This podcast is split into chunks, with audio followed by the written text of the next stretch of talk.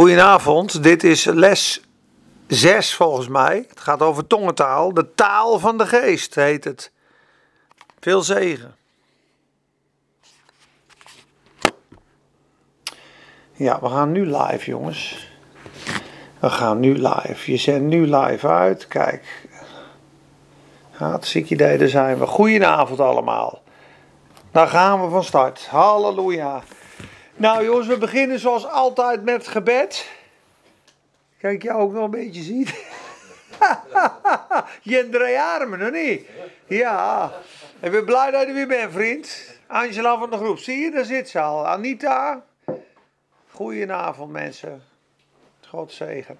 Vader, we danken u in de naam van de Heer Jezus Christus voor wat u gedaan heeft aan het kruis, Heer, en uw meesterplan.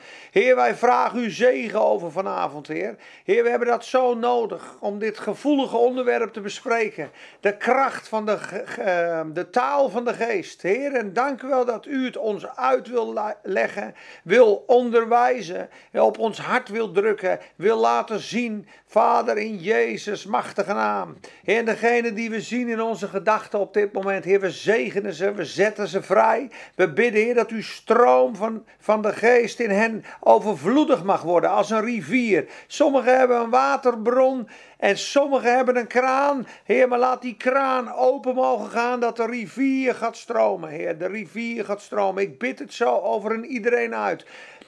Rivieren van leven. Heer, dank u wel voor de gave van tongen. Dank u wel voor vreemde talen. Dank u wel, Heer, dat u ons gaat laten zien wat het is en wat het betekent. Geef ons openbaring. Geef ons genade om het te verstaan. Bind de vijand. Bind het ratio en het natuurlijke denken wat tegen de geest opstaat. Heer, want de Bijbel zegt: het vlees en de geest staan tegenover elkaar. Zij zijn vijanden van elkaar zodat gij niet dat kunt doen wat gij wil doen. Want de geest en het vlees staan linea recta tegenover elkaar. Heer, laat alleen datgene wat van uw geest is vandaag gehoord, gezien, geproefd en doorleefd worden.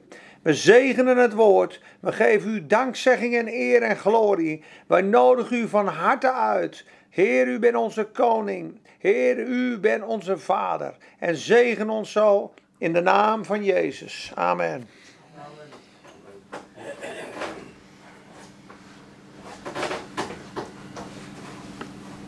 Halleluja. Oké, nou ik zei al tegen jullie, we gaan beginnen in Jesaja 28. En ik ga een koppeling maken om te beginnen vanuit 1 Korinthe 14, dat hoef je niet op te zoeken, maar 1 Korinthe 14, vers 21 legt iets uit over tongentaal en verwijst daarmee naar het enigste tekst in het Oude Testament, wat ik weet, misschien zijn er meer, waar tongentaal aangehaald wordt. Paulus is aan het onderwijzen. We hebben vorige keer hoofdstuk 12 gedaan over de gaven der gezondmakingen de gaven van profetie, de gaven van krachten. Zijn ze allemaal apostel? Zijn ze allemaal profeet? Heeft iedereen de gaven van gezond maken? Kan iedereen spreken in de gemeente in tongen, in speciale tongen? Kan iedereen dat uitleggen? Vraagteken. Dat waren de gaven die in het office, zeggen, zeggen ze dat in, eh, in het Amerikaans, in het office, hoe moet ik dat zeggen? Die eigenlijk in de kerk zijn als gaven. Dus iemand zei van de week, ja, maar het is toch zo, niet iedereen kan in tongen bidden, niet iedereen kan wonderen doen, niet iedereen kan dit. Dat klopt in zekere zin. Alleen toen zei ik, het is hetzelfde als je thuis een biefstukje bakt. Je bent geen kok, maar je, maar je bakt toch een biefstukje. Je kan thuis een kipfiletje maken, je bent geen slager, maar je kan het wel. Dus er zijn mensen in de kerk die hebben de gaven der gezondmakingen. Dat heeft niet iedereen. Dat is een speciale gave. Maar dat betekent niet dat iedere christen niet kan bidden voor de zieken. Dat gaan we vandaag zien. Je hebt een persoonlijke gebedstaal en je hebt een gebedstaal die in de gemeente is. Een profetie. Je hebt apostelen Je hebt herders en leraars, die zijn anders qua functie, zagen we. Want de een is een oog, de ander is een hand en die is een voet. Dat betekent niet dat iemand die een voet is niet kan profiteren. Alleen het is niet wat hij van God speciaal gekregen heeft. Dat betekent, ik kan ook wel, eh, ik ben op jouw dak geklommen. Ik ben geen zonnepaneleninstallateur, maar ik heb geholpen. Dus iedereen kan in elke gave van God een beetje opereren. Maar er zijn bepaalde gaven van God die zijn op je hart en je leven geschreven.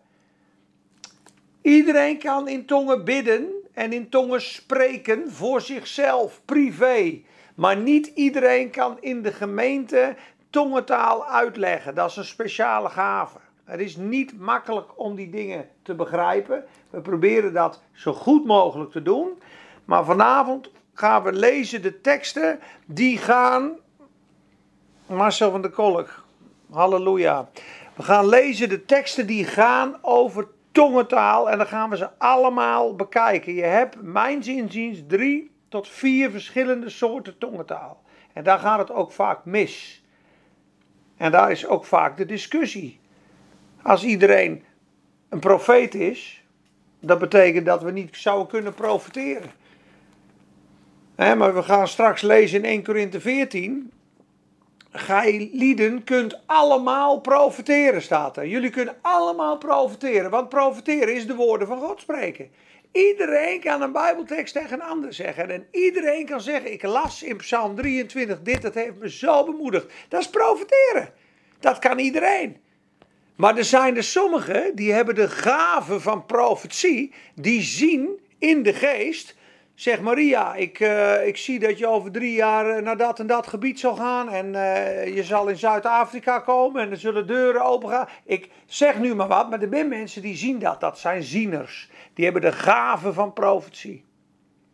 Dus er is een verschil tussen een specifieke roeping en wat God aan iedere gelovige gegeven heeft. En die dingen worden vaak door de war gehaald, waardoor er gezegd wordt: is alleen voor de apostelen, het is alleen voor de discipelen, dat is alleen voor een bepaald aantal mensen. Dus we hopen vanavond daar duidelijkheid in te vinden. Angela van de groep die geeft al twee keer een verzoek gestuurd. Wat wil ze zeggen? Dat is belangrijk. We zitten daar een jou. Misschien komen ze wel even in beeld. Dat weet je maar nooit. Zet geweigerd, zie je dat? Je zit er ernaast, lieverd. Je zit er ernaast. Oké. Okay. Um, Mag ik wat vragen? Ja. Uh, uh, als, je in, uh, als ik in een kerk sta en er wordt tongentaal gesproken en degene die ernaast staat die het ook kan verstaan, Verstaat hij dan wat hij zegt? Of is het iets van jezelf of uit jezelf? Heel goede vraag. Aan het eind van Korinthe 14 staat. Even kijken hoor. Nee, laten we dat zo verbandelen. Ik kom straks in 1 Korinthe 14, dan gaan we helemaal doorheen lopen. Daar staan alle vragen over tongentaal die worden beantwoord. Zowel de persoonlijke, want hij zegt namelijk, in de gemeente moet je het stilletjes voor jezelf doen. Als je in tongentaal spreekt tot God, moet je niet radoleba kadolo, want dan zegt hij, dan zal iedereen denken dat je gek bent. En ze zullen ook niet zeggen, amen broeder. Nee, want je spreekt tot God. Doe het dan zachtjes en stilletjes voor jezelf. Maar als er door de Heilige Geest een tongentaal gegeven wordt, door de geest, die spreek je luid uit. Laat hij dan bidden dat hij het uit mag leggen, zodat iedereen opgebouwd wordt en daar wat van leert. Daarom zegt Paulus: Ik zal in de gemeente liever 10.000 woorden met mijn verstand spreken dan vijf woorden in een onbekende taal. Tenzij iemand het uitlegt. Dus er is af en toe, dat is maar heel sporadisch, een gave van de geest, bij een uitstorting van de geest, waardoor God zo'n bijzonder woord geeft, zo'n manifestatie van Gods kracht aanwezig is, dat iemand het niet meer onder woorden kan brengen en dat hij uitknalt, net als op de Pinkse dag. Rom, en dat kan wel een minuut duren en dan, en dan moet de uitleg komen. Anders heeft er in de gemeente heeft dat helemaal geen zin. Maar er is ook een persoonlijke gebedstaal tot God. Iemand zei vroeger, Onze woorden zijn tekort. Grote God, liefdevolle God, ik prijs u, u, u bent groot, u bent machtig, u bent, u bent, u bent. En er komt op een gegeven moment een punt, zegt hij, dan gaat de Heilige Geest het overnemen.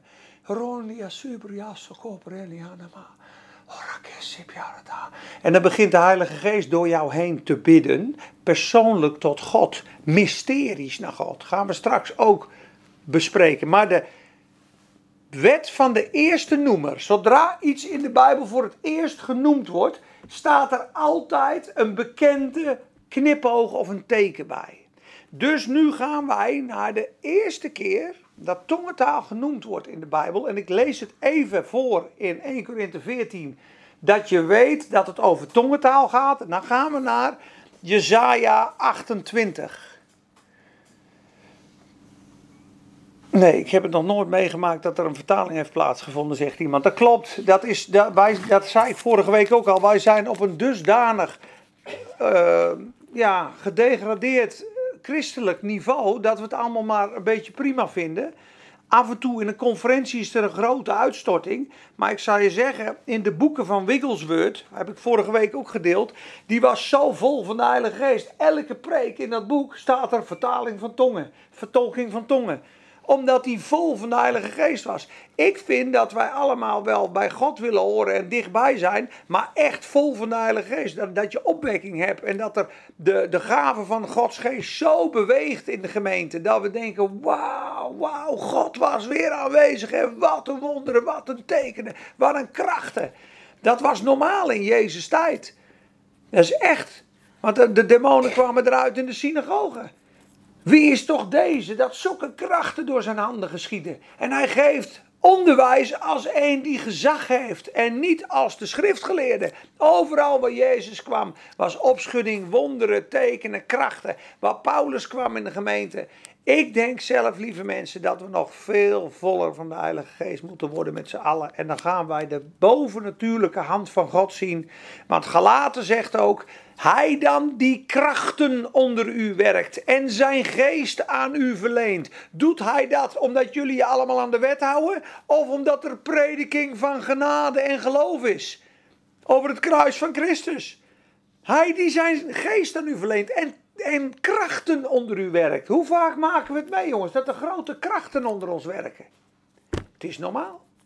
Oké, net als verleden week deden we met elkaar nog even tongentaal. Hè? Ja zo mooi. Ja. En ik was gewoon heel vol en vurig. En ja. de dag erop nog. Ja. Van, oh, Lekker! Ja, top. Maria. Weet, weet je wat je bidt als je in tongen spreekt? Gaan we vanavond ook behandelen. Komen we allemaal tegen. Ik begin 1 Korinthe 14 vers... Even kijken. Uh, 1 Korinthe 14, vers 13. Doe maar. Doe maar even meelezen. Sorry. Het is gelijk de vraag. Vers welke? Uh, vers 1 Korinthe 14. Begin maar in vers 12 en hebben we gelijk de vraag van Maria ook te pakken. Ja, sorry dat ik uh, jullie weer op een dwaalspoor heb gebracht. 1 Korinthe 14, vers 12. Zo ook u, als u naar geestelijke gaven streeft, zoek er dan naar om overvloedig te zijn in gaven tot opbouw van de gemeente. Daarom laat hij die in een andere taal spreekt, bidden dat hij het uit mag leggen. Ja, hij die in een andere taal spreekt dus dit is profiteren, preken in een andere taal, dat hij het uit mag leggen. Dan moet hij voor bidden, anders moet hij zijn mond houden in de gemeente. Want als ik in een andere taal bid, bidt mijn geest, maar mijn verstand blijft zonder vrucht. Hoe is het dan? Hoe zit het nou? zegt hij. Ik zal met mijn geest bidden, en ik zal ook met mijn verstand bidden. Heer, zegen die en die persoon. En we gaan dat trouwens nu gelijk doen, want we hadden een gebedsverzoek. Er is een persoon die heeft een, een afslag gemist in zijn leven. Die, heeft, die is in een kuil beland, zal ik maar zeggen, geestelijk. We noemen hem even Henk. En er is een gebedsverzoek voor, daar gaan we gewoon voor bidden. Vader, Halleluja, lekker zeg Marcel. Kakarabakata. Vader, we danken u voor die persoon waar degene het net over had. Heer, u kent zijn situatie. We spreken tot dat leven, we spreken tot die situatie. Herstel in Jezus' naam. We bidden, Heer, dat deze situatie omgedraaid wordt tot uw heerlijkheid, tot uw glorie, tot uw kracht in Jezus' naam. Troost hem, zet hem vrij, was hem in uw bloed, zalf hem met verse olie, zet een kroon op zijn en laat hem vol vuur en blijdschap verder gaan in de reis van het leven. Nu bid ik met mijn verstand, dat heb je net gehoord. Ik zal dus ook met mijn geest lof zingen. Weet je wat ik zing? Ik niet. Nee. Nee, maar ik zal ook met mijn verstand lof zingen. Hoe groot zijt gij? O Heer mijn God.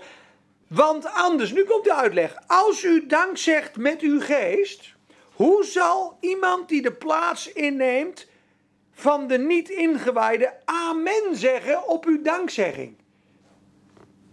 Wanneer hij niet weet wat u zegt. Zie je dat wat hij nu zegt? Hij zegt, als jij gaat danken in de geest. Hoe zal iemand zeggen amen? Want die zal jou niet verstaan. Dus komt straks de uitleg. Dan komt vers 17. Immers, u dankt wel op een mooie manier. Dus Paulus zegt zelfs in een andere vertaling: U dankt wel op een hoger niveau. Maar de ander wordt niet opgebouwd. Ik dank mijn God dat ik meer in andere talen spreek dan u allen. Ik heb meer tongentalen dan iedereen, zegt Paulus. Ik zou zeggen, Paulus sprak heel veel in tongen tijdens de tentenknopen, in de gevangenis, tijdens een reizen. De goede boodschap, kijk ook mee jongens. Daar hadden we van de week nog een hele bijzondere discussie mee. Maar we houden van je en we zegenen je. En ik hoop dat je een mooie, gezegende tijd hebt. Gaat over tongentaal, gevoelig onderwerp. In de gemeente echter wil ik liever vijf woorden spreken met mijn verstand. Om ook anderen te onderwijzen.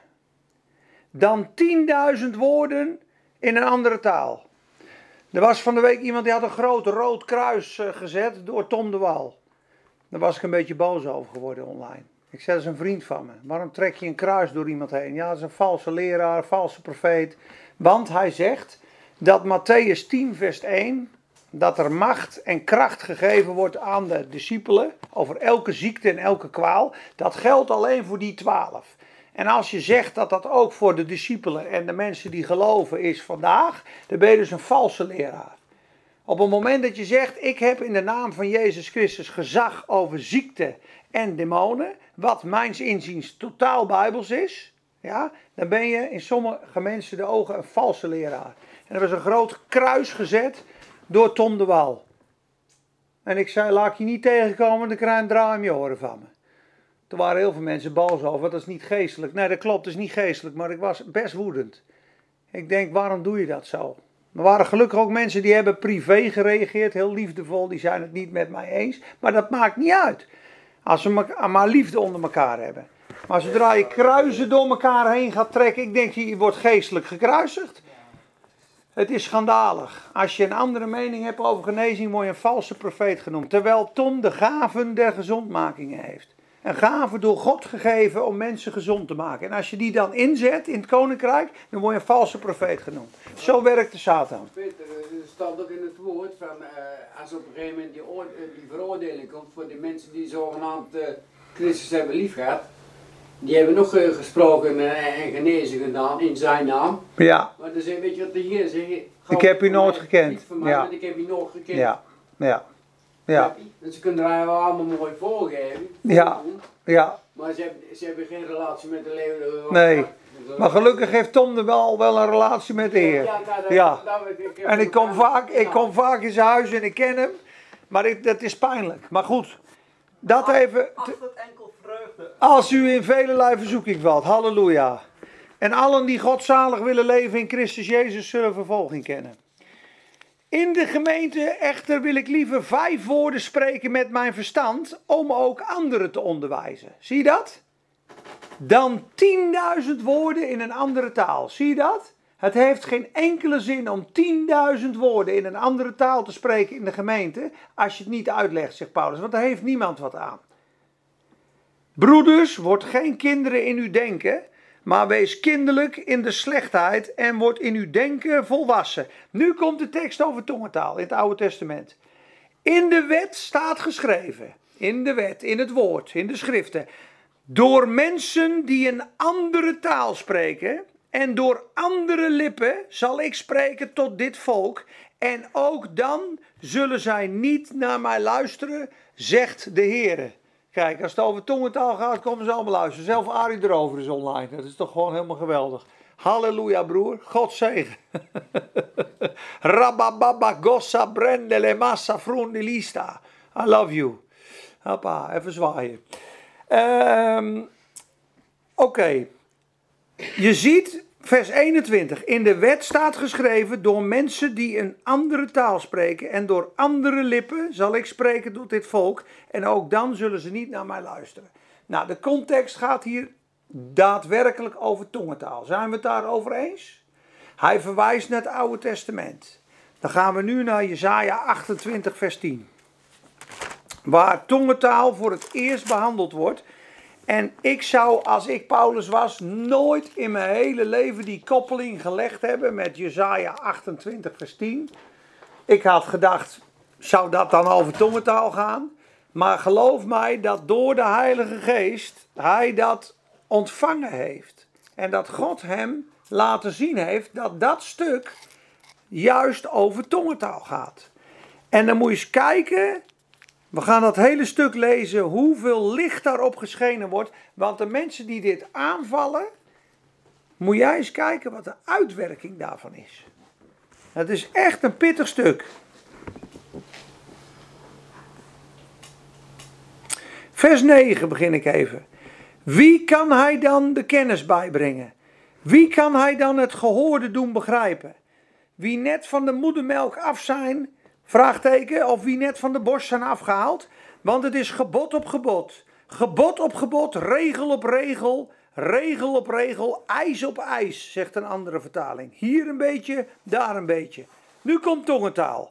Ja, met belachelijke klanken hey, belachelijke klanken. En een andere taal zal hij, wie? God, tot dit volk spreken. Met andere taal en belachelijke klanken. A ridiculous tongue and a stammering lip, zegt de Engelse vertaling. Toen ik voor het eerst gedoopt werd in de Heilige Geest, had ik. Dat kwam eruit. Ik denk, ja, daarna las ik dit, een stamelende lip. Ik denk, nou, ik kom aardig in de buurt bij een stamelende lip. Maar de broccorebria barabasobribrebe is belachelijk. Want je verstand denkt, waar slaat dit op? Maar de Bijbel noemt het een belachelijke tong. Zie je dat?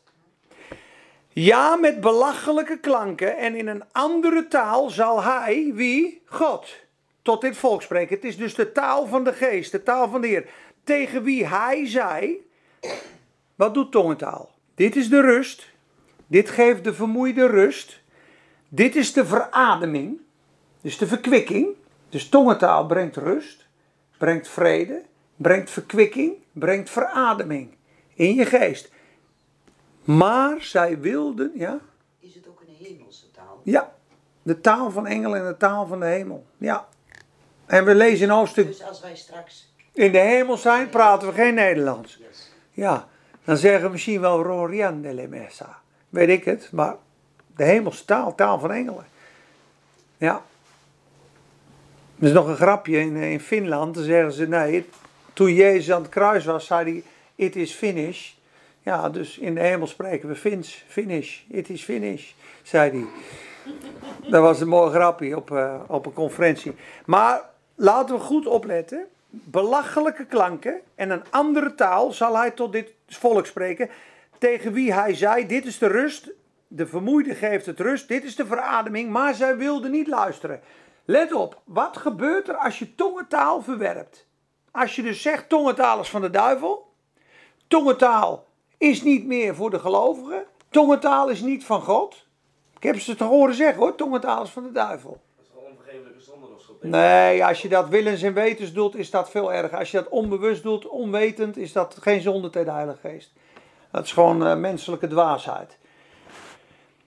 Dat, eh, daar zou de Heer Jezus zeggen, je bent een struikelblok voor me. Je bedenkt de dingen die des mensen zijn en niet die des hemels zijn. Maar echt willens en wetens de zonde tegen de Heilige Geest is heel heftig. Dat is heel wat anders. Maar alle mensen die tegen tongentaal zijn, die tegen deze belachelijke klank zijn, die tegen deze stamelende lip zijn, ja, die hebben als uiting, moet je opletten wat er staat, maar zij wilden niet luisteren. Daarom zal voor hen het woord van de Heere zijn. Gebod op gebod, regel op regel, ijs op ijs. Hier een beetje, daar een beetje zodat zij weggaan, achterovervallen, verpletterd worden, verstrikt raken en gevangen worden. Het brengt gebondenheid, het brengt verstrikking. Op het moment dat je de beweging van de Heilige Geest gaat afwijzen en je zegt dat is van de duivel, de kracht of de zalvingen van God is van de duivel. Ja? Tongentaal, wonderen, tekenen is van de duivel. Als je dat doet, ja, wordt het woord voor jou regel op regel, wetticisme, want de geest gaat weg. Ja? Gebod op gebod, ijs op ijs. Je zal achterovervallen, verstrikt raken, gevangen worden en verward, verpletterd worden. Ja? Daarom, zie je dat het nog steeds context is? Daarom, om deze zaak hoort het woord van de Heer, u spotters, u heersers over dit volk dat in Jeruzalem is, omdat u zegt, we hebben een verbond gesloten met de dood en met het rijk van de dood zijn wij een verdrag aangegaan. Wanneer die alles wegspoelende geestel voorbij trekt, het oordeel van God, komt het niet bij ons. Want van de leugen hebben wij ons toevluchtoord gemaakt en van het bedrog hebben wij ons verborgen. In het bedrog hebben we ons verborgen. Daarom, zo zegt de Heer, ik leg in Sion een steen ten grondslag. Een beproefde steen, een kostbare hoeksteen die vast gegrondvest is. Wie gelooft, zal niet haasten. Geloof brengt rust. Ik stel het recht tot meetlint en de gerechtigheid tot paslood. De hagel zal het toevluchtsoord van de leugen wegvagen. Het water zal de schuilplaats van de leugens overspoelen. Dan zal uw verbond met de dood niet gedaan worden. Wie zijn altijd in zwarte kleding? De oud-gereformeerden. Wie zijn nog, nog strenger dan de oud-gereformeerden? Joden.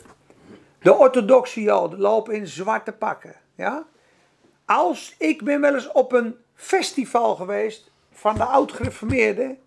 En een kunstfestival in de zomer. Daar liepen mensen met winterjassen, dicht geritst, zwart. En een knot. Liepen daar zo. Ik zag de dood en de grauwheid op hun gezicht. De Bijbel zegt de letter dood. Maar de geest maakt leven. Ik heb jullie aan het begin gezegd, de geest en het vlees staan linea recta tegenover elkaar.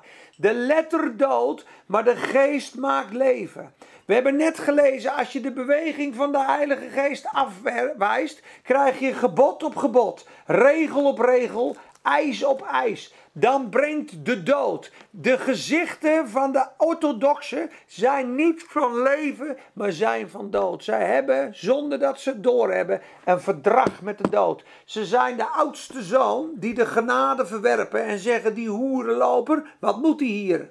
Ze staan met stenen in hun handen. Het is zijn fariseeërs die tegen de geest van God gingen. Wat deden ze bij Stefanus? Ze stenigden Stefanus. Kan je het begrijpen? Iemand die bij de voedselbank werkte, vol van de Heilige Geest, die wonderen en tekenen onder het volk deed en getuigde van zijn koning. En de vingers in hun oren deze, want hun harten besten. En hij zei, hij woont niet in een huis met handen gemaakt, hier die tempel, dat heilige huis. Daar woont hij niet in. En de wet van Mozes hebben jullie ook niet gehouden. Dan ging hun eigen gerechtigheid. Toen bersten hun harten, pakten ze stenen op en doden hem. Oh, altijd wederstaat gij lieden de Heilige Geest, zei hij. Handelingen 7, vers 51. Dat is het kenmerk van religie, jongens. Altijd wederstaat gij lieden de Heilige Geest. Is het kenmerk van religie en godsdienstigheid.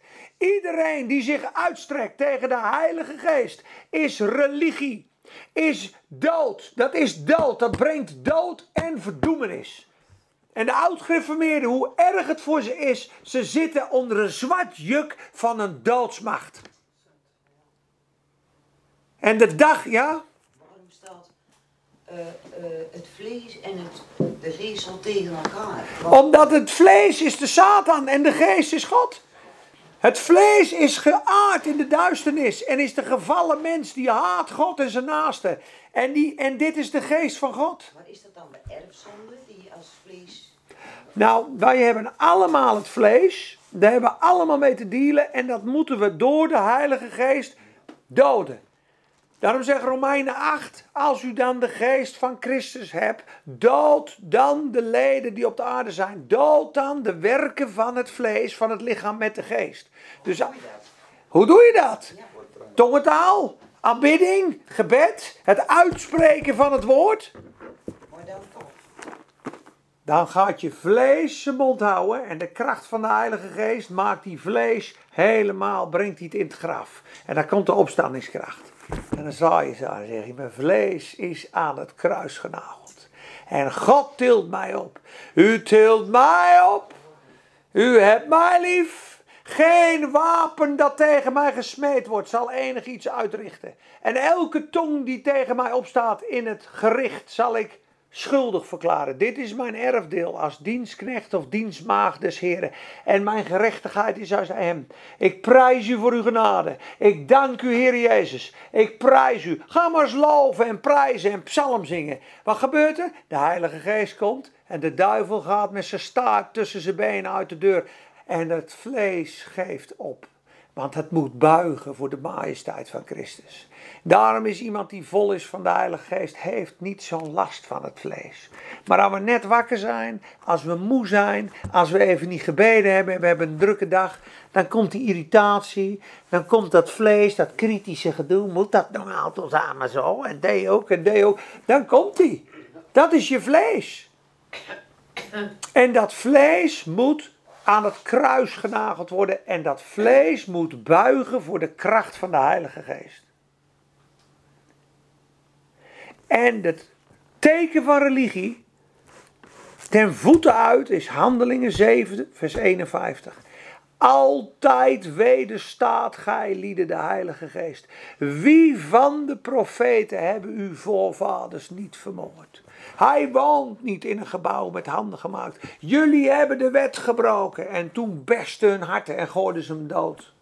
Maar lees maar eens verder in Jezaja 28. Daarom zal uw verbond met de dood teniet gedaan worden. En laten we het voor de oud-gereformeerden hopen. Dat de kracht van God hun doodsjuk en hun doodsklederen uittrekt. En dat ze met feestkleding aan hun handen op zullen heffen en zullen zeggen: Dank u voor uw genade. Ook voor mij zijt gij gestorven. O Heilige Geest, kom toch in mij. Ik zei het wel eens tegen ze. Ik zei: Jongens, wat staat er dan? Elk gebed wat je vraagt aan God om de Heilige Geest, zal Hij verhoren. Want als u vraagt aan uw vader om een brood, geeft hij u geen steen. Als u hem vraagt om een ei, geeft hij u geen schorpioen. Als u hem vraagt om een vis, geeft hij u geen slang. Hoeveel te meer zal de heem... En u zijt slecht, zegt hij dan nog. En u bent ook nog boos. Hoeveel te meer zal uw hemelse Vader u de Heilige Geest geven als u hem daarom vraagt.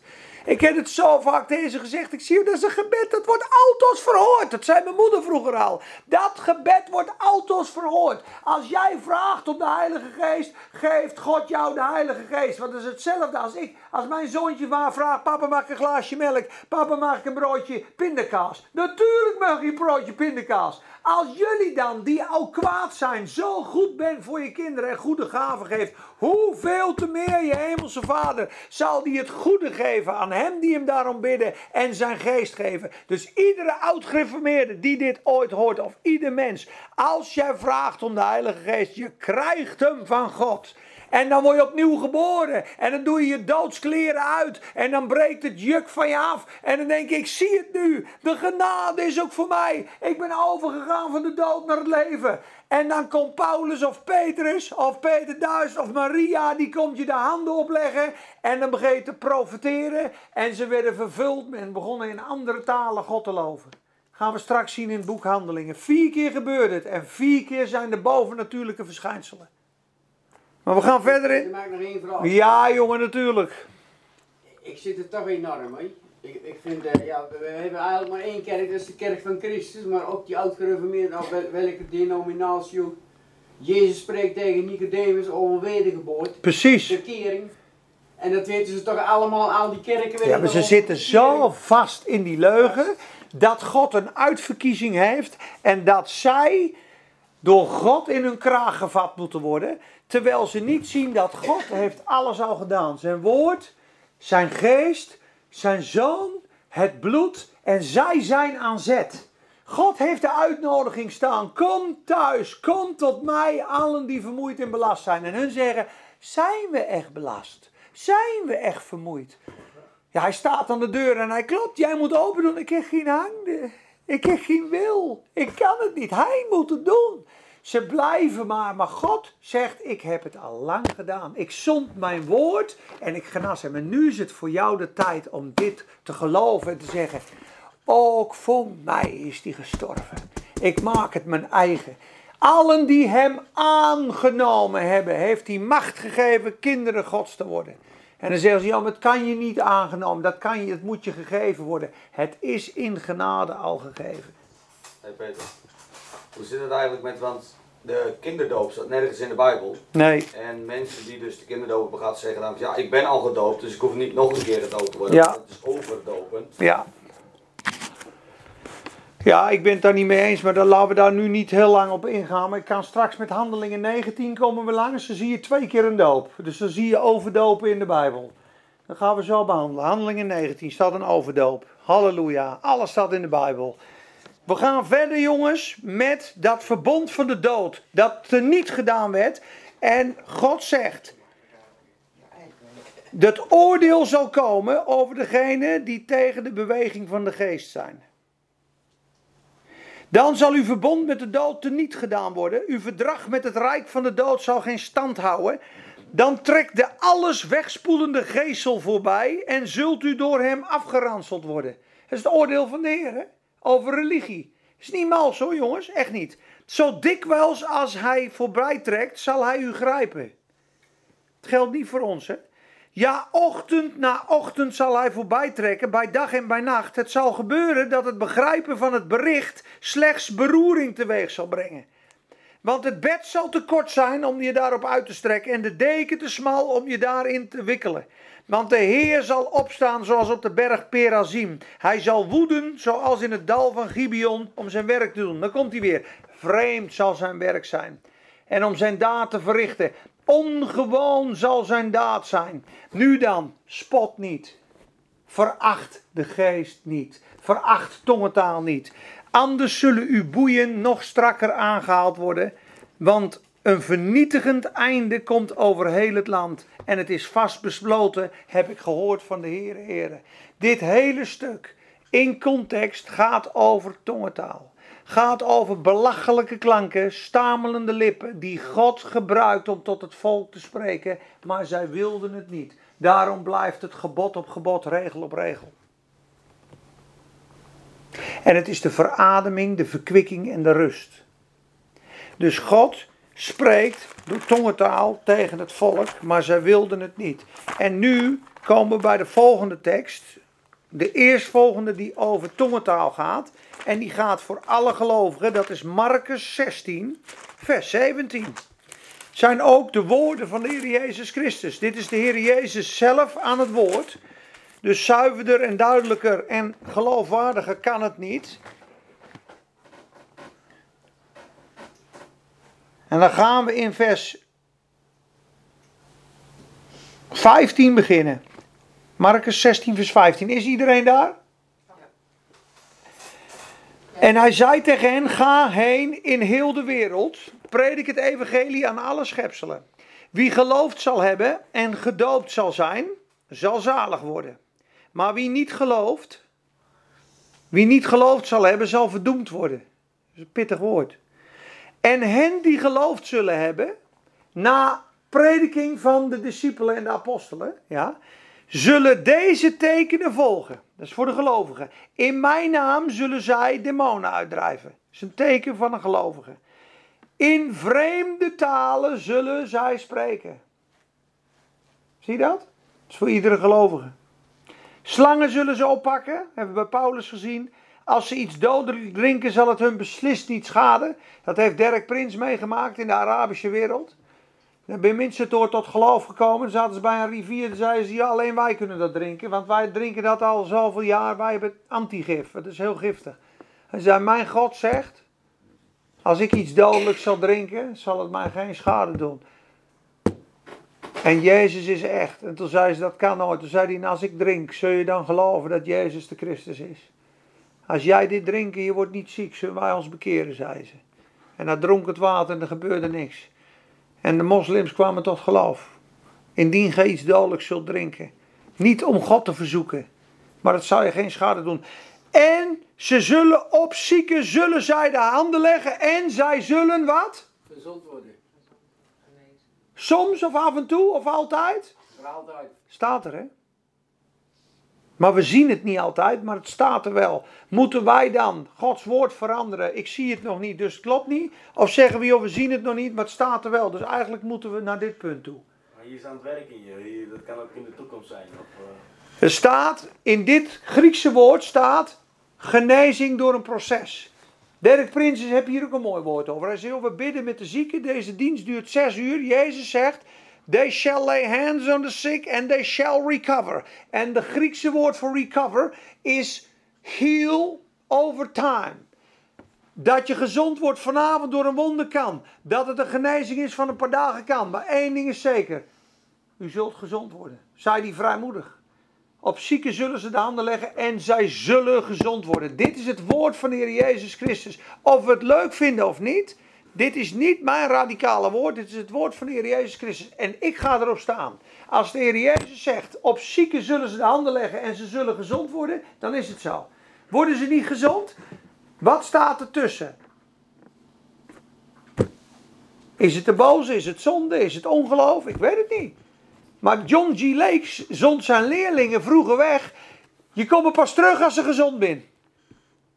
Jezus zegt dat ze allemaal genezen. Tenzij ze genezen zijn, komen ze terug. Sommigen worden twee weken weg. Twee weken weg. En, maar iedereen was gezond. Wist je dat? In Spokane. Lees maar op Google. Het is de gezondste stad van heel Amerika. 100.000 gedocumenteerde wonderen in Spokane, Washington. De Healing Rooms komt daar vandaan. 250 wonderen van genezing per dag gebeurde er. In Spokane, Washington, door John G. Lake. En John G. Lake was zijn moeder verloren, zijn vader verloren, zijn tante verloren, zijn zuster verloren aan ziekte. En die was zo boos op God en die gooide zijn Bijbel tegen de muur. Als dit woord waar is, dan geloof ik het niet. Want ze zijn allemaal gestorven. En toen zag hij, ik, Tom kan het beter uitleggen, ik weet niet precies, maar hij las een tekst in de Bijbel. En volgens mij was het Handelingen 10, vers 38. Daar staat, en Jezus ging rond, goeddoende, genezende en ieder die door de duivel overweldigd was. En toen zag hij in de Bijbel, ziekte is van de duivel. Ziekte komt niet van God. En toen is zijn hele visie gedraaid. En John G. Lake was iemand die wandelde in een pestgebied waar iedereen stierf. Daar heeft hij negen maanden zonder bescherming gelopen. En allemaal kwamen ze naar hem toe. Hoe kan dit? Iedereen gaat dood. Iedereen is ziek. En u loopt hier gewoon. Toen deed hij zijn hand zo. En toen zei hij, zet maar een microscoop op. Want die had ze toen net. En dan pakte hij de pest van een lichaam af. En dat smeerde hij op zijn hand. En ze keken en de pest stierf op zijn hand door de kracht van God. Hij had zo'n openbaring dat Gods kracht uitgestort op Golgotha door zijn striemen verpulvert ziekte. Ik heb een openbaring over Gods kracht tegenover ziekte. En John G. Lake is een van de grootste gebedsgenezers aller tijden geworden. Zijn hele familie verloren aan ziekte. Was woest op de duivel en op ziekte. En toen hij zag dat het niet van God kwam, vocht hij het met de kracht van de geest, met alles wat in hem was. Hij stond voor de spiegel, hij had altijd mooie witte pakken aan. En dan zei hij, waar dit pak vandaag heen gaat, daar gaat de Heer Jezus vandaag heen. Ik ben weg, maar Christus is in mij. Stuur mij maar naar de plekken. En de meest duistere plekken. En het maakt me niet uit, want u bent met mij. En hij ging naar Zuid-Afrika, waar vijf jaar lang de pest geweest is. 140.000 genezingen. Lees maar na. Johan Toet ook. Johan Toet. Toch ook met die pest, dat ze zeiden van, eh, dat het einde was en zou sterven. En Sto stond in zijn geloof en ik ga niet sterven, hè. Halleluja. God is toch sterker dan de zonde en de ziekte? Wat zullen we nou krijgen? Ik ben nu aan de aan het luisteren. En als ik dat dan hoor, joh, die man heeft zijn eigen vader opgewekt. Die was overleden, zeiden ze. Zo? Nee, dat doet mij, dat, dat doet mij niet in. Hij ging met zijn moeder aan het bed zitten. Kun je het nog handelen, Maria, allemaal niet? Kun je het nog handelen? Het is toch geloof? Het is, dan denk ik, het is toch alleen maar geloof? Jongens, laat ik even een mooi stukje van de Heilige Geest en genezing lezen in Handelingen 5. Let op, aan het eind.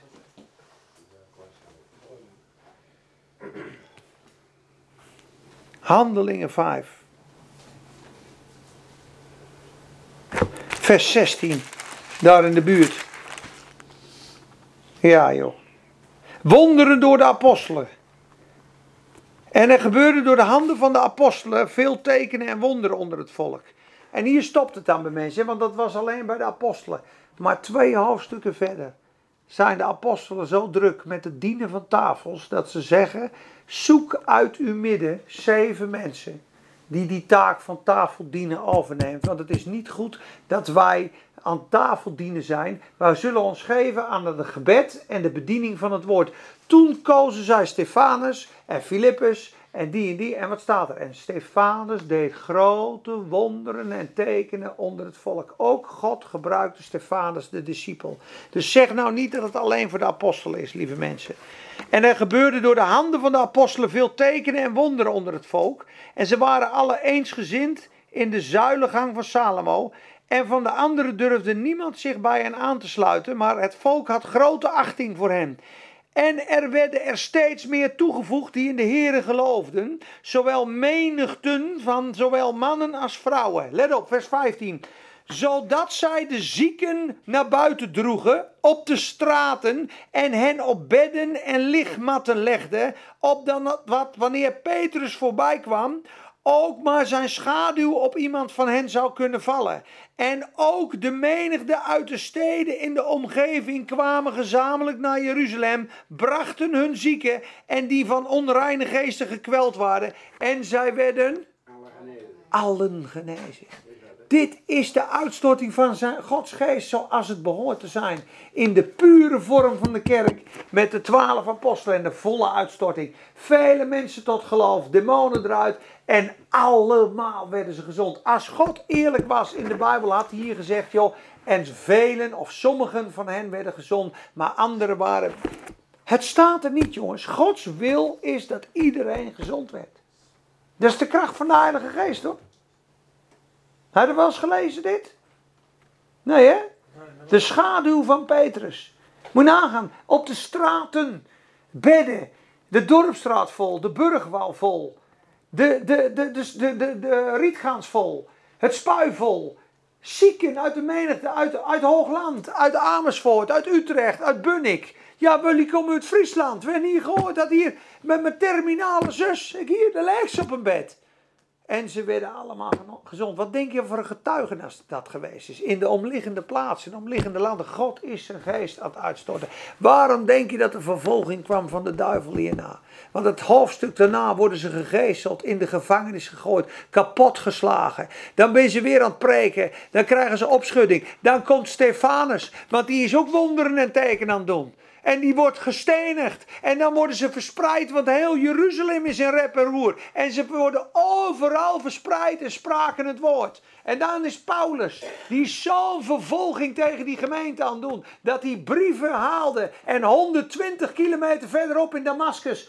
Zij die van de weg van God waren, trok die uit huizen. En ik gaf mijn woord als ze omgebracht zouden worden. Beide mannen en vrouwen, want ik dacht dat ik tegen die weg op moest treden van hen die zijn naam aanroepen. Totdat ik op de weg naar Damascus een groot licht zag. En hij verscheen aan mij, de Zoon van God. Saul, Saul, waarom vervolgt u mij? Het is uw hart, uw hakken tegen de prikkels te stoten. Wie bent u, heren? Ik ben Jezus die gij vervolgt. En die wordt omgedraaid.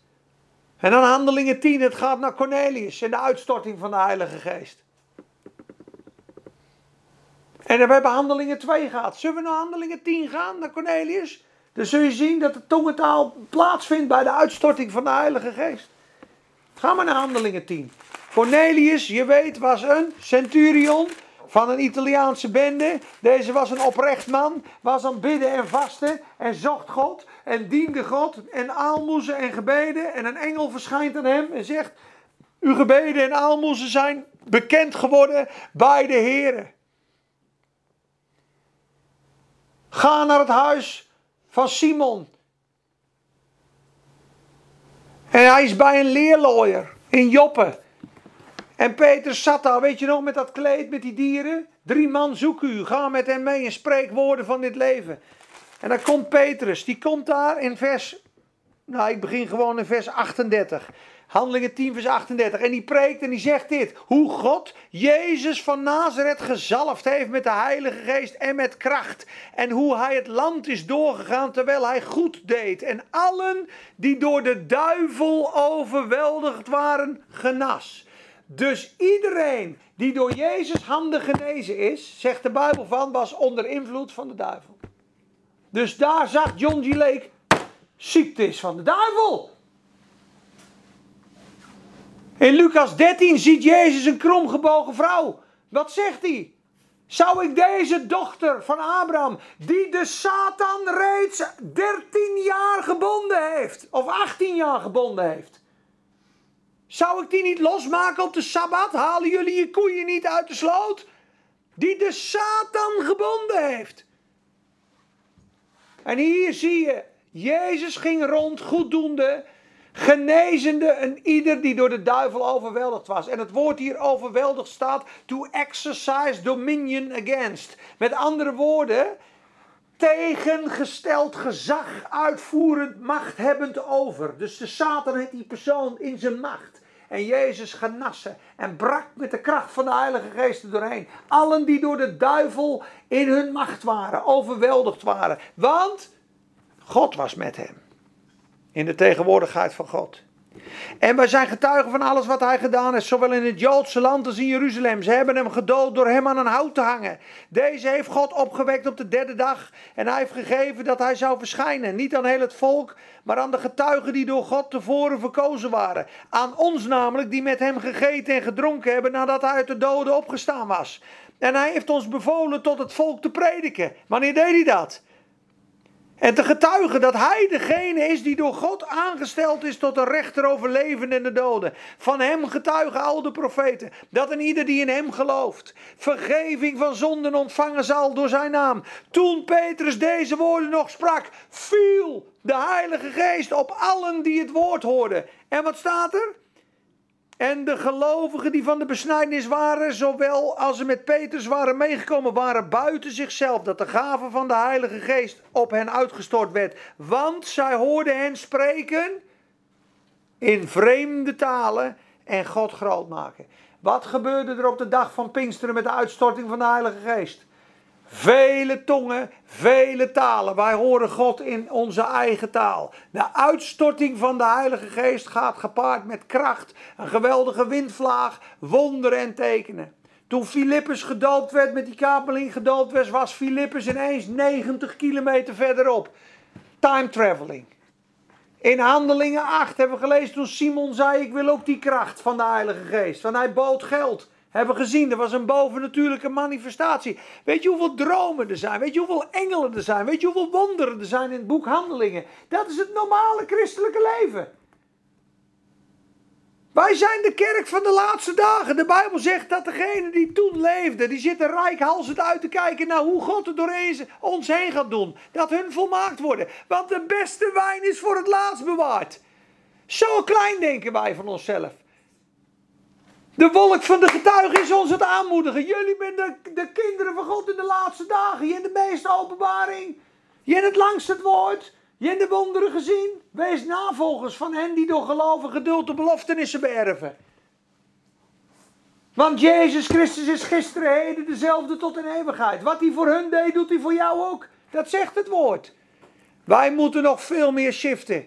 Het boek Handelingen is de normale christelijke staat. Dat gebeurt er als de Heilige Geest er overhand krijgt. Dan is er constant wonderen, constant bekering, constant voorziening, maar ook constant vervolging.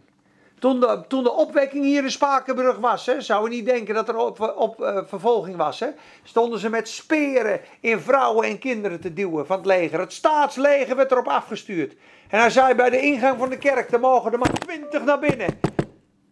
En dan komt de Heer Jezus Christus zelf.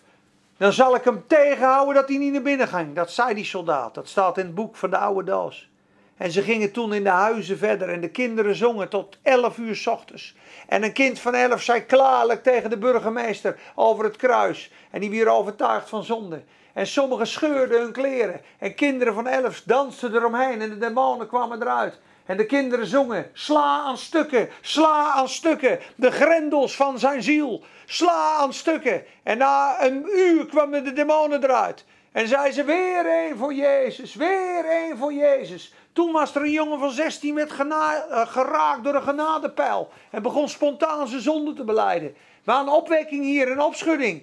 In 1840 is dit gebeurd, jongens. Maar het leger kwam erop af. Het staatsleger, de religie, begon het in de kiem te smoren. En dat zie je als de geest uitgestort wordt, is er altijd opschudding. Kijk maar eens in je Bijbel. Elke keer als de Heer Jezus een wonder doet. In het volgende vers. En de fariseeën. En de schriftgeleerden. En ze kwamen tot hem. Kijk maar eens in handelingen. Elke keer als er een doorbraak is van de Heilige Geest. Volgende vers. En het Sanhedrin. En de vervolging. En dit. En dat. En ze worden in de gevangenis gegooid. Ze komen in de stad. Dit zijn de mannen die de, de wereld omdraaien. Gooi ze in de kerker. Hup, aardbeving. Kerker open. Boom, doorgaan weer. Dat is wat, hè? Dat is een avontuurlijk leven, jongens. Ik hoop dat we allemaal aan de realiteit van het boek van Handelingen komen. Want Handelingen is niet Handelingen der Apostelen, maar Handelingen van de Heilige Geest. Dan kun je zien, dit zijn de dingen die gebeuren als Gods geest volledig wordt uitgestort en de ruimte krijgt. Dat is de blueprint van, kijk, niet schrikken mensen, dit is normaal. Schuddende gebouwen, het is normaal. Doden die opgewekt worden, het is normaal. Mensen die dood neervielen, Herodes die van de worm aangevreten werd. Elimas de tovenaar die even met blindheid geslagen wordt. Die Paulus tegen wou houden om te preken. O kind van de duivel vol alle slechtheid en bedrog. Waarom zult gij de rechte wegen van de Heeren verkeren? Een mist van de Heeren zei op u en hij was blind en ze grepen hem bij de handen. Ja, geen gein met de Heer in handelingen. Wist je dat de mensen doodgevallen zijn in, in, in, in uh, revivals vroeger? Die met moeners, die met de kont naar de predikers gingen staan. Sommigen zijn dood neergevallen. Met uitstortingen van de Heilige Geest. Ja, wat denk je? Hij een spelletje wil spelen met de Heer. Gods geest moet de hoogste plaats krijgen. Gods geest is degene die zegt: zondert mij af, Paulus en Barnabas. In hoofdstuk 13 voor het werk. En de Heilige Geest zegt: Hij is de koning. Hij is de machtige op aarde. Hij is de Heer Jezus die unlimited is, les 1. En de taal van de geest is een groot, groot, groot krachtig wapen. Peter, ik heb één vraag. Uh, handelingen 10 vers 45. Wie waren de gelovigen van de besnijding? Wie waren dat? Dat zijn de Joden. Ja, kijk, en de Joden die waren verbaasd dat zelfs de Heilige Geest naar de heidenen ging. Maar dat is de doorbraak van Cornelius. Door Cornelius is het evangelie zelfs naar de heidenen gegaan. Maar het was op zich alleen maar voor de Joden. Ja, die waren besneden. Nou, let op, we gaan naar hoofdstuk 19. Oké, Overdoop. Twee keer gedoopt in de Bijbel. Staat het in de Bijbel? handelingen 19. Handelingen 19. Paulus in Efeze. Vers? Hallo, eh, 19 vers 1. Hoppa, fire. DJ Nabi, lekker. En het gebeurde terwijl Apollos in Korinthe was, dat Paulus, die de hoger gelegen delen van het land doorgetrokken was, in Efeze kwam. Hij trof daar enige discipelen aan. Het waren er twaalf. En hij zei tegen hen: Hebben jullie de Heilige Geest ontvangen toen jullie tot geloof kwamen? Dat vond hij waarschijnlijk klaarblijkelijk belangrijk. Hij vroeg aan discipelen: Hebben jullie de Heilige Geest ontvangen toen jullie tot geloof gekomen zijn? En ze zeiden tegen hem: We hebben nog nooit van een Heilige Geest gehoord. We weten niet eens of er een Heilige Geest bestaat. Dat is apart, hè? Toen vroeg hij: Waarmee bent u dan gedoopt? Waarin ben je dan gedoopt als je de Heilige Geest niet hebt? Ze zeiden: We zijn gedoopt met de doop van Johannes. Ze zijn onder water gedoopt tot bekering. Kijk, toen zegt Paulus: Ja, Johannes doopte wel een doop van bekering. Maar hij zei ook tegen het volk dat zij moesten geloven in hem die na hem kwam. Dat is Jezus. En nadat zij dit gehoord hadden, hadden werden zij gedoopt. In de naam van de Heer Jezus Christus. Zie je dat? Overdoop. En Paulus, hun de handen opleggende, bad voor hen en de Heilige Geest kwam op hen en zij spraken in vreemde talen en profeteerden. Zie je dat bij de uitstorting van de Heilige Geest?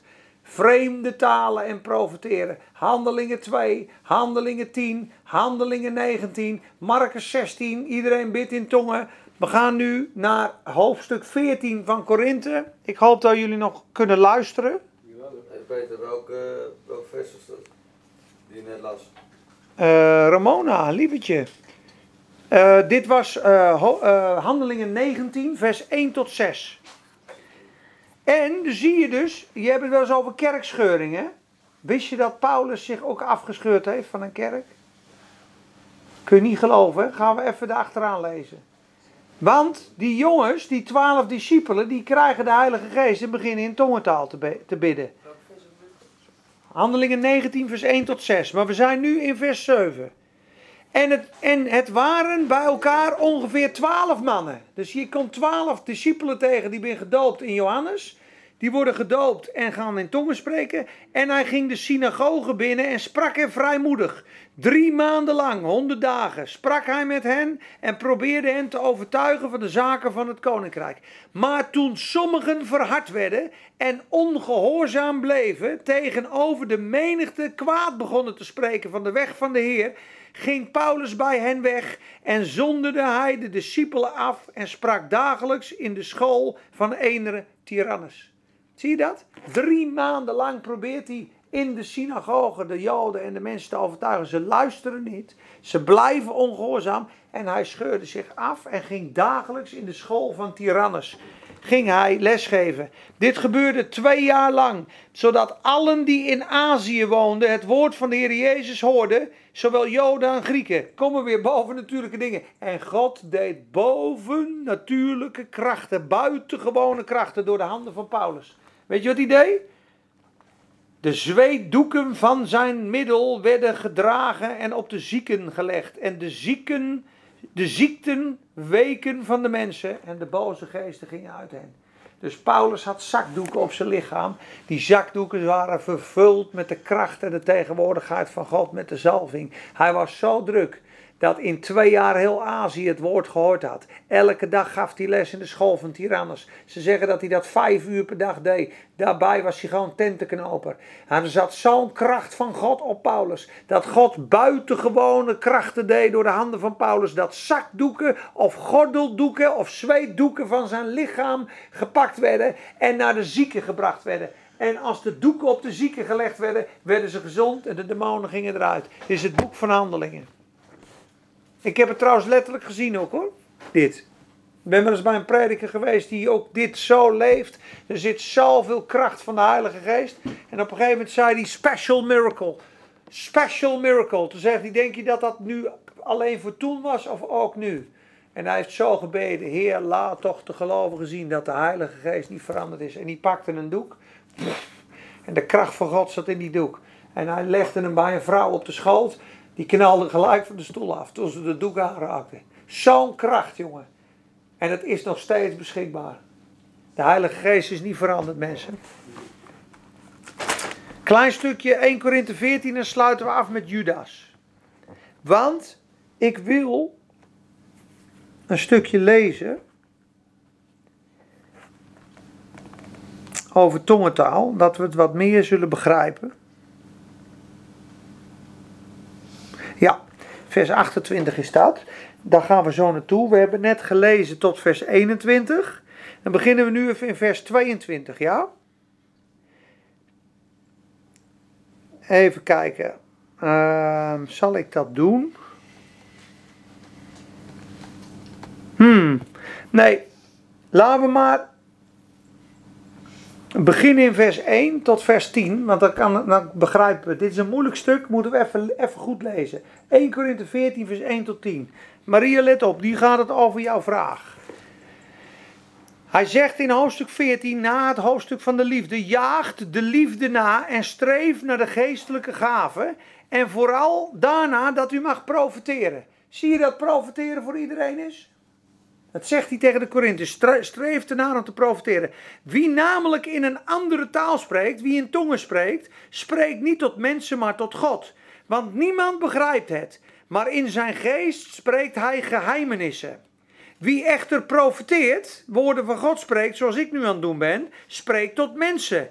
Woorden van opbouw en vermaning en troost. Dat ben ik nu bij jullie, probeer ik dat te doen. Ik bouw jullie op, ik vermaan jullie en ik troost jullie. Wie in een andere taal spreekt, wie in tongen spreekt, bouwt zichzelf op. Maar wie profiteert, bouwt de gemeente op. Zie je dat? Ik zou wel willen dat u allen in tongen spreekt. Maar vooral dat u profiteert, dat u de woorden van God spreekt. Immers, wie profiteert, is meer dan wie in tongen spreekt. Zie dat? Maar wat staat er? Achter, tenzij hij het uitlegt. Dus als je in tongen spreekt tot jezelf en je hebt geen uitleg, zegt vers 28, als er geen uitlegger is, laat hij dan in de gemeente zwijgen, maar laat hij voor zichzelf spreken en tot God. Laat hij het stil voor zichzelf doen en tot God. Dus de tongentaal, die een verkwikking en een verademing is, en ik heb de boekjes van tongentaal daar liggen. En neem alsjeblieft het boek van Tom de Wal over tongentaal mee. Lees hem. Daar staan alle ins en outs over tongentaal op. Met 50 redenen waarom je in tongen moet bidden openbaring, opbouw, doorbraak. Uh, er staan zoveel dingen die gebeuren als je in tongentaal bidt. Daar zou ik wel drie lessen aan moeten wijden. Neem dat boekje mee, lees het. En er staat ook hoe hij het ontvangen heeft. En dat hij zes jaar gewacht heeft op tongentaal. Want hij dacht net, als de oud-gereformeerde... God moet dat geven. God moet dat geven. Zes jaar heeft hij wachten. Want God moet dat doen. Totdat zijn aanbiddingsleider zei, nee Tom, Jij moet spreken en God gaat je mond vullen. En toen zei hij, ja, maar dat vind ik wel heel raar. Toen hebben ze gebeden en toen zei de Heer, ik open mijn mond. En toen begon hij te spreken en toen kwam de rivier. Het is ook uitstappen, want God dwingt jou niet. God dwingt jou niet. Wie profiteert is meer dan wie in een tong spreekt, in een andere taal spreekt. Tenzij hij het uitlegt, want dan wordt ook de gemeente opgebouwd. En nu, broeders, als ik tot u toe zou komen en in tongen zou spreken, wat voor voordeel zou ik u dan brengen? Als ik niet tot u zou spreken door een openbaring of door kennis of door profetie of door onderwijs, dat geldt ook voor de levenloze dingen die geluid geven. Of het nu een fluit is of een citer, als zij zich niet onderscheiden in hun klanken, hoe zal men weten wat er op de fluit of de citer gespeeld wordt? Want ook als de bazuin een onherkenbaar geluid geeft, wie zal zich dan gereed maken voor de strijd? Zo is het ook als u door de taal geen goed verstaanbaar woord voortbrengt. Hoe zal het dan begrepen worden wat er gezegd wordt? U bent dan namelijk als iemand die maar wat in de lucht spreekt zie je dat er ook hoogmoed is. Want er zijn ook mensen in de kerk die leggen het niet uit en die vinden zich geestelijk en die gaan keihard in tongen bidden.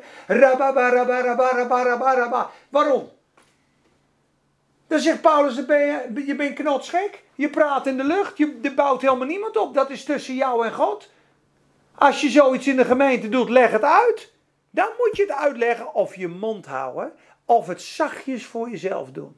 Maar als jij in je binnenkamer bent, gaan we straks naar Judas, gaan we zien, heb jij een gebedstaal die hoger is om met God te dankzeggen en te connecten. En als jij dan vraagt, Heer, ik ga nou in tongen bidden, ik heb dat mogen ontvangen, Wat ben ik aan het bidden? Bid het maar. Heer, wat ben ik voor aan het bidden? Hij laat je een film zien. Die krijgt doorbraak. Ster- Sterker nog, de Bijbel zegt: Wij weten niet wat wij bidden zullen naar behoren. Maar de geest zelf komt ons te hulp met onuitsprekelijke verzuchtingen. Kennen jullie die tekst? Wat zijn onuitsprekelijke verzuchtingen?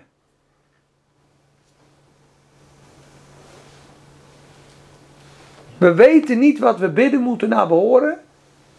Maar de geest komt ons te hulp met onuitsprekelijke verzuchtingen. Utteren, utterance that, of a speech that cannot be uttered. Dus in je binnenste is een, is een, is een wee, is een mornamon. Het is een gebedstaal, het is barensnood en weeën kan, kan God zelfs op je gooien. Mensen hebben wel eens een echte druk geva- ervaren en ben gaan bidden. Bleek dat er iemand in een, eh, in een ongeluk zat. Daar waren, waren ze voor aan het bidden. De geest bidt door jou heen.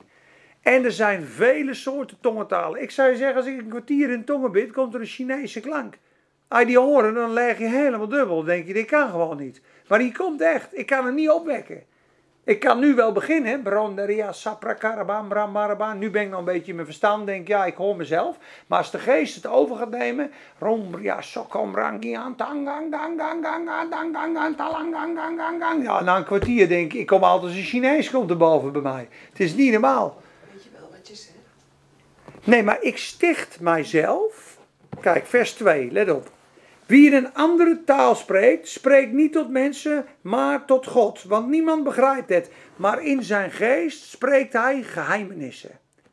Geheimenissen. Het is zelfs zo dat jij gaat bidden voor dingen waar je misschien niet voor wil bidden. En dat God het je later openbaart. Ben je wel bewust van wat je... Nee, soms niet. Want ik ben soms in tongentaal aan het bidden en drie dagen later heb ik een doorbraak op een gebied en denk, nou, zou ik daarvoor gebeden hebben? Oh, dus je weet niet eens... Niet altijd weet ik het. Nee, maar het is een. Soms wel. Soms wel, ja. Dan ben je bewust van... Je kan vragen of God het uitlegt, maar je hebt dus een stichtende tong die je geest opbouwt. Ja? Je hebt een profeterende tong, je hebt een aanbiddende tong, je hebt een zingende tong en je hebt een sprekende tong in de gemeente. Je hebt hem op handelingen, die wordt vertaald door de Heilige Geest. Want iedereen zegt, ik hoor in mijn eigen taal, hoor ik een klank. Dat is een hele andere tongentaal. Want Paulus zegt hier, als je in tongen bidt, dan verstaat niemand je. Maar op, de, op de dag van Pinksteren verstonden ze het wel. Dat is een hele andere tong. Ik hoor God. Ik hoor in mijn eigen taal de grote werken van God verkondigd worden, zeggen ze. Hoe zijn dat? Zeggen ze, ben ze dronken? Dit bent toch allemaal Galileërs? Hoe kan die dan Spaans spreken en Grieks en Turks? Ik hoor in mijn eigen taal wat God aan doen is. Dat is een andere tongentaal. Die in de gemeente die uitgelegd wordt, is een bijzondere tongentaal die af en toe komt. Degene die jij in je binnenkamer hebt, heb je van God gekregen. Je spreken in tongen om je geloof op te bouwen. Zeg Peter, waarom wordt die tongentaal, eh, sommige mensen krijgen wel eens die tongentaal in de gemeente. Waarom wordt dat niet aan de gemeente dan uitgelegd? Ja, Dat vind ik nog uitleggen allemaal. Nou ja, Ja, maar de tongentaal die in de gemeente is, die moet je zachtjes voor jezelf doen. Ja? nee, nee, ik heb het over mensen die in tongen gaan praten. Ja, als ze in tongen gaan praten, zegt Paulus, hou je mond of leg het uit. Dus jij kan in tongen spreken in de gemeente zachtjes. Als ik nou naast jou sta zondag en ik sta zo. Dan heb je geen last van mij, die hoef ik niet uit te leggen. Maar als ik naast jou ga staan. Dan zegt Paulus, wat ben je aan het doen? Daar heeft de gemeente niks van. Doe het dan zachtjes voor jezelf. Maar als er ooit een uitstorting van de Heilige Geest plaatsvindt hier, krachtig, dan zul jij de gave van profetie en tongen op mensen zien komen door de Heilige Geest uitgestort. Dan kan het op zeer opvallen dat hij zo in vuur en vlam staat, dat hij in Gods geest tongentaal uitkraamt die wij niet verstaan. En dan zegt hij, en de Heer zegt dit. Dan komt de uitleg, of er komt een ander, zeer op, dit zegt de Heer. En ik zie in de geest wat hij profeteert. Dat zegt hij ook. Laten we maar verder lezen. We gaan nu het uitleggen. Even kijken. Vers 22. Zo zijn de andere talen dus tot een teken niet voor hen die geloven, maar voor de ongelovigen. En zo is de profetie voor de ongelovigen niet voor de ongelovigen, maar voor hen die geloven. Let op, als nu de hele gemeente samen zou komen en allen zouden spreken in tongen. En er kwamen onbekeerde of ongelovige mensen binnen. Zouden zij dan niet zeggen dat u gek bent? Maar als jullie allemaal zouden profiteren, de woorden van God zouden spreken, en er kwam een ongelovige of niet ingewijde binnen, dan zou die door allen overtuigd worden van zijn zonde en beoordeeld worden. En zo zouden de verborgen dingen van zijn hart openbaar worden. Zal hij zich met gezicht ter aarde werpen en God aanbidden en verkondigen dat God werkelijk in uw midden is. Dus hij zegt als een ongelovige in de gemeente komt, jullie zijn allemaal in tongen aan het bidden, dan denkt hij toch dat jullie gek zijn. Doe, spreek dan de woorden van God. Ja? Hoe is het dan, broeders? Telkens wanneer u samenkomt, heeft iedereen een psalm of een onderwijzing of een andere taal. Zie je dat het toen normaal was in de gemeente? Hij zegt dus, als jullie zondag samenkomen, dan heeft de een een psalm, de andere heeft een onderwijzing, een woord van God, de andere heeft een taal. Dus hij sprak in de gemeente in een taal. En hij heeft daar een openbaring van en hij heeft er een uitleg van. Laat alles geschieden tot opbouw. Zie je dat er een tongentaal is in de gemeente die iemand krijgt die uitgelegd moet worden en dat er een tongentaal is voor jezelf persoonlijk? En dan gaat hij dan weer uitleggen. Kijk maar. En als iemand in een andere taal spreekt, laat het dan hoogstens door twee of drie mensen plaatsvinden, ieder op zijn beurt, en laat één iemand het uitleggen. Hij zegt, dat kan nooit de hele gemeente zijn. Dat kunnen er hooguit twee of drie zijn. Dat God een beweging geeft door de Heilige Geest en een tongentaal geeft. Zoals je naar voren gaat bij de Lighthouse met een getuigenis. En de een geeft een stukje lering en de ander zegt, joh, ik mocht een mooi ding meemaken. Zo kan er iemand een tongentaal doorgeven in de gemeente. En vroeger zei hij, dat mag hoogste twee of drie mogen dat zijn. En die moeten het uitleggen. En anders, wat zegt hij daarna? Maar als er geen uitlegger is, laat hij dan zwijgen. En voor zichzelf tot God in tongen spreken. Zie je dat er een tongentaal is tot jezelf en een tongentaal in de gemeente. En die tongentaal voor onszelf heeft iedereen. Maar de beweging van tongentaal in de gemeente is een speciale gave die op iemand kan komen. Net zoals de gave van gezondmakingen, net zoals profetie of net zoals apostelen. Maar hoe zit dat dan, net als de vorige keer, weet je wel, als je met z'n vieren hier gaat bidden? Dat is gewoon bidden in tongen. Dat is elkaar opbouwen. Daar stichten we onszelf. Oh, oké. Ja. Dat is gewoon bidden in tongen. Dat is gewoon je geloof opbouwen. En daar ga ik straks nog één tekst over lezen en dan stoppen we. En als twee of drie profeten spreken. Bijna klaar toch? Of ben je moe? Nee, ik zeg, je zit er helemaal in. Ja toch? Halleluja. En laten de anderen het beoordelen als er twee of drie profeten spreken. En aan een ander die daar zit iets geopenbaard wordt, laat dan de eerste spreken. Want u kunt allen, de een naar de ander, profiteren. Zie je dat? Iedereen kan profiteren. Opdat iedereen bemoedigd wordt en opdat allen bemoedigd worden. Eer, en nu komt hij. En de geesten van de profeten zijn aan de profeten zelf onderworpen. Weet je waarom hij dat zegt? Dat is een belangrijke tekst. De geesten van de profeten zijn aan de profeten zelf onderworpen. Waarom zegt Paulus dit? En het volgende vers is, want God is niet een God van wanorde. Zoals in de gemeente van de Heilig. Met andere woorden, jij bepaalt of je mond open gaat en jij een woord spreekt in profetie. Je kunt niet zeggen, ja de Heilige Geest die zegt dat ik dit nog allemaal moet zeggen en die gaat mijn deur en de Geest stopt niet. Dat zou niet kunnen. Daarom zegt Paulus, de geest van de profeet is onderworpen aan de profeet. Want God is niet van God van wanorde. Dat iedereen door elkaar gaat lopen blaren. Omdat je denkt, het is de Heilige Geest, het is de Heilige Geest. Ik kan nu mijn mond houden. Ik kan ook zeggen, we stoppen er nu mee. Maar de geest gaat verder in ons. Maar ik kan ook zeggen, ik praat verder en God dient met ons mee. De Heilige Geest dient ons. Maar als God nu zegt, als ik nu zeg we stoppen, dan stopt het. Dus de geest is onderworpen aan de profeten. Met andere woorden, God eert onze tijd en onze spreken. Ik kan niet zeggen, ja, we gaan tot drie uur door, want de Heilige Geest zegt dat we tot drie uur doorgaan. Ja, dat kan als hij ons zo leidt, maar ik ben degene die mag zeggen stop. Dat is wat ik hier lees. Dat we niet willen stoppen soms en dat we lang door willen gaan, is prima.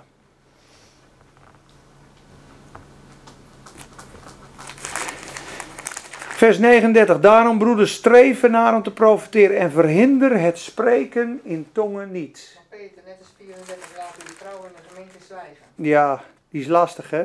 Ja. Ja, Naastig. ja. Ja. Ja, er is een hele mooie uitleg van Tom de Wal over. Ja, ja ik vind dat ook wel een lastige tekst liggen. De een zegt ze worden door elkaar ontblaren, de andere zegt ze, vielen hun man af. Dus hun man zei wat en dan gingen ze tegen hun man in en dan zei hij ho ho ho dat is niet netjes. Laat de vrouw tegen haar eigen man zwijgen in de gemeente. Laat ze dat thuis zeggen. Dat als hij wat zegt dat ze hem niet gaat onderbreken. Dus dat hij was aan het profiteren en zei "Ah, dat is niet waar. Maar van de week wil je, van de week wil je nog een grote bek nemen de met die schijnheilige. Dat. Ja, dat dat zegt de ene uitleg. Zegt ze vielen hun man aan, dus dan moeten ze zwijgen. Want aan de andere tekst staat. eh, er zijn heel veel vrouwen die hebben geprofiteerd in de gemeente en die hebben uitgelegd. Dat zou betekenen dat een vrouw nooit eh, een woord van God zou mogen spreken. Of de profetesse Anna. Dus dat, dat, maar goed, dat is een hele lange, lange discussie. Dat is een goede uitleg van Tom de Wal. Maar er is ook wel iets te zeggen over ehm, Timotheus. Dat Timotheus zegt, de man was er eerst en daarna de vrouw. Dat het hoofd is Christus en zo is het hoofd de man. Dus ja, dan moet je niet minder eh, een achtergesteld voelen als vrouw. Maar iemand zei een keer, er is ook bijvoorbeeld geen één bijbelboek door een vrouw geschreven. Het is niet om minderwaardig te doen, maar het is gewoon, de vrouw is net zoveel waard als de man. Alleen God heeft een bepaalde scheppingsorde gemaakt. Maar man en vrouwen zijn één in Christus. Ik vind prima als vrouwen profiteren, als vrouwen preken. Maar ik vind het wel lastig als één vrouw heel veel gezag heeft in de gemeente. En ehm, ja, daar de, ba- de dienst uitmaakt. Dat zie ik eigenlijk niet terug in de Bijbel. Maar er zijn ook weer Corrie ten Booms die gemeentes hebben geleid. En er zijn ook evangelisten in het buitenland die vrouw waren in China en die gigantisch goed werk gedaan hebben. Dus ja, ik kan er niet over oordelen. En iemand bad een keer tot de Heilige Geest. Hoe moet ik daarop antwoorden? En toen zei de Heilige Geest, je nou in een rivier leggen en ik kom, je komt dicht bij een ravijn. En zou het dan uitmaken of een vrouw een touw naar je gooit of een man een touw naar je gooit om je te redden? Dat maakt er niet uit, denk ik. Nee, het gaat erom dat je gered wordt. Dat vond ik een mooi antwoord ook. Jongens, ik heb nog één tekst. Die moet ik met je lezen. Dat is de laatste tekst die over tongentaal gaat in de Bijbel. Dat is Judas 20. Ja, het is een lange zit, hè? Nee hoor, de geest is gewillig.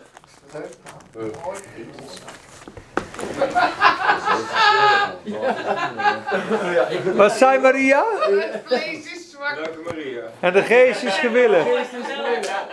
De geest wil wel hoor. Oh, wat Evert van het Voort. Ja, dat hoor ik. Double voor je trouble. Ik ga 30 rooien aan je vragen. Je wilt niks betalen. Ja, maar daar, ja, hier. Kom maar door. Lekker. Marcel van der Kolk die zit er gewoon goed in ook. Kom maar door. Je hebt veel volgers, eh, Peter, ik het zo. Ja, sommigen kijken mee. Maar dit is wel een mooi onderwerp, hè?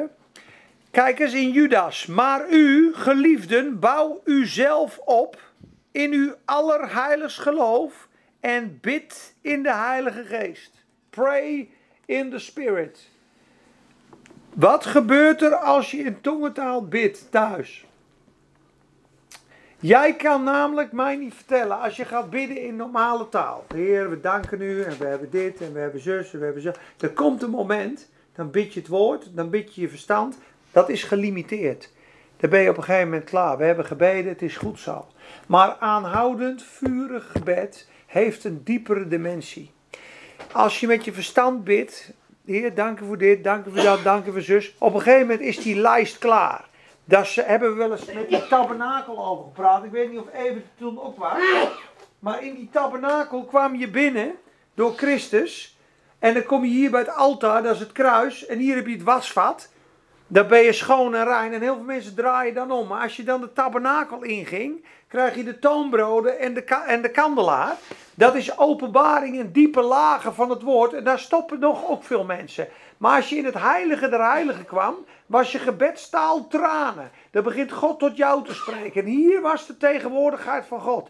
Dus als je dieper in God wil gaan, moet je niet alleen een schietgebedje hebben van vijf of tien minuten, maar dan moet je eens een keer God ernstig gaan zoeken. Je leest het woord, je bidt en dan komt er een moment dat de Heilige Geest het voor jou over gaat nemen. Dat je in andere talen begint te loven en te prijzen en te bidden. Iemand die de grootste kerk van de wereld heeft, Yonggi Cho, heeft een miljoen leden in Seoul. Die moet om alle problemen en alle mensen en alle zorgen ja, goed te dienen. Vijf uur per dag zit hij in gebed. S'morgens twee uur, smiddags anderhalf uur, s'avonds anderhalf uur. Anders kan hij het niet aan. En 80% van die gebedstijd is tongentaal, zegt hij. Ik weet niet wat ik moet bidden. Hij zegt gewoon brogeria, soprogeria, brabara, soprotoroko, protorobo, broboroboro. Als ik het doe, hè, 100% de waarheid wat ik je nu zeg. Als ik een uur in tongen gebeden heb, mijn ogen zijn zo groot, ik ben helder, ik ben vredig, ik doe de Bijbel open. De letters springen er letterlijk vanaf. Je geloof is opgebouwd, je geest is gesterkt, er is frisheid, er is rust, er is kalmte. Je hele geest staat open voor God. En er is zelfs een filmpje op YouTube, ik zal hem vanavond delen in de groep, dat er een dominee in, het ziekenhuis is. Dan zetten ze van die dingen op zijn hersenen. En dan gaat hij eerst bidden, dank u voor de dokters, ik zegen ze, en voor je kinderen, en dit en dit, dit. En dan zie je zijn hersenactiviteit in zijn voorste schedel, die heeft volop activiteit. En dit doet helemaal niks. En dan gaat hij in tongentaal bidden. Rondiri Galiguria Sucruria Rabakarias. En na 10 minuten zie je zo die voorste kwab gaat helemaal uit. En zijn achterste twee kwabben gaan helemaal aan. Staat op YouTube in tongentaal. Die hersenen, ze zeggen zelfs na de val zijn wij maar 10% van onze hersenen gaan het gebruiken. Wetenschappelijk 7%? 5 tot 7. Wetenschappelijk hebben ze gezegd, als we 90% van je hersenen weghalen, ben je nog net zo slim. Want Adam was vroeger super slim. Die heeft 5 miljoen diersoorten een naam gegeven bij God. Ik geloof dat als je in de Heilige Geest bidt, dat je gaat opereren vanuit dat nieuwe, onbereikte gedeelte. Je, je, je hele wereld wordt groter, je geloof groeit, je blijdschap groeit, je vrijmoedigheid groeit. Als je een half uur in tongen bidt, krijg je een film, krijg je zekerheid. En eens krijg je een ingeving, ik moet die een kaartje sturen. Ik ga even daarheen. Ik moet dit, ik moet dat. Ik zus. Je bent aan downloaden uit de hemel. Bid in tongen, zegt Judas, op uw allerheiligst geloof, bid in de Geest. Zo bewaart u uzelf in de liefde van God. Zo bewaart u uzelf in de liefde van God. Eens nagaan. Ik weet er over dat hersenen, hè, dat je 5 tot 7 procent gebruikt, dan gebruik je maar 5 tot 7 procent tegelijk. Je gebruikt wel alle 100, maar niet tegelijk. Oké. Je kunt maar 5 tot 7 tegelijk gebruiken. Oké, nou kijk in ieder geval het filmpje even op YouTube ook, want dat gedeelte is heel actief en dit niet. En op het moment dat hij in tongentaal gaat bidden, gaat die hele achterste kwap aan. Dus ik vond het wel bijzonder. Ja. Sowieso. Maar goed, ik weet ook niet alles hoor. Ehm je blijf je in de liefde van God. Verwacht de barmhartigheid van onze Heer Jezus Christus tot het eeuwige leven. Een tongentaal voor jezelf bouwt je geloof, sticht je geloof, stretcht je geloof, geeft frisheid, rust, inzicht, openbaring. De Bijbel gaat open en je bidt geheimenissen naar God. Een tongentaal in de gemeente, waar er maar twee of drie maximaal van plaats kunnen vinden, moet altijd uitgelegd worden. Doe je dat niet, hou dan je snavel, zegt Paulus. Als je met z'n allen in tongentaal gaat spitten, denken ze wel dat het een kippenhok is met een, met een paar rare klanken. Doe het dan zachtjes voor jezelf. De tongentaal op Pinksterdag is een hele bijzondere uitstorting van Gods geest in een taal, door God gegeven. Het is wel eens gebeurd dat een prediker dat had, dat iemand kwam hier spreken, dus kwamen ze naar een, naar, naar een prediker toe. Dat kan. De onuitsprekelijke verzuchtingen zijn er twijfels over. Is dat een tongentaal of is het barensnood in hoge strijd van gebed? Dat God je komt helpen, net als in Gethsemane. Dat Jezus bloed, zweet en tranen had. Dat had bijvoorbeeld Epaphras in Colossense 4 vers 12. Epaphras, een broeder die altijd aan strijden is voor u in de gebeden. Dat was een strijder in gebed. Dat u volmaakt in de wil van God zou staan. Ik hoop dat het jullie gezegend heeft. Amen. Hoe lang hebben we nog gepreekt, hè? Nou, je moet nog vaak in de ook weer. Ja, waarom gaan die spreken van het podium? Op het volgende keer zegt ze In de gemeente mag ik wel vaak volgen. Niet zo kort. Ja, en, dan, en, en moet, ik, moet ik mijn eigen dan uitnodigen? Of, eh?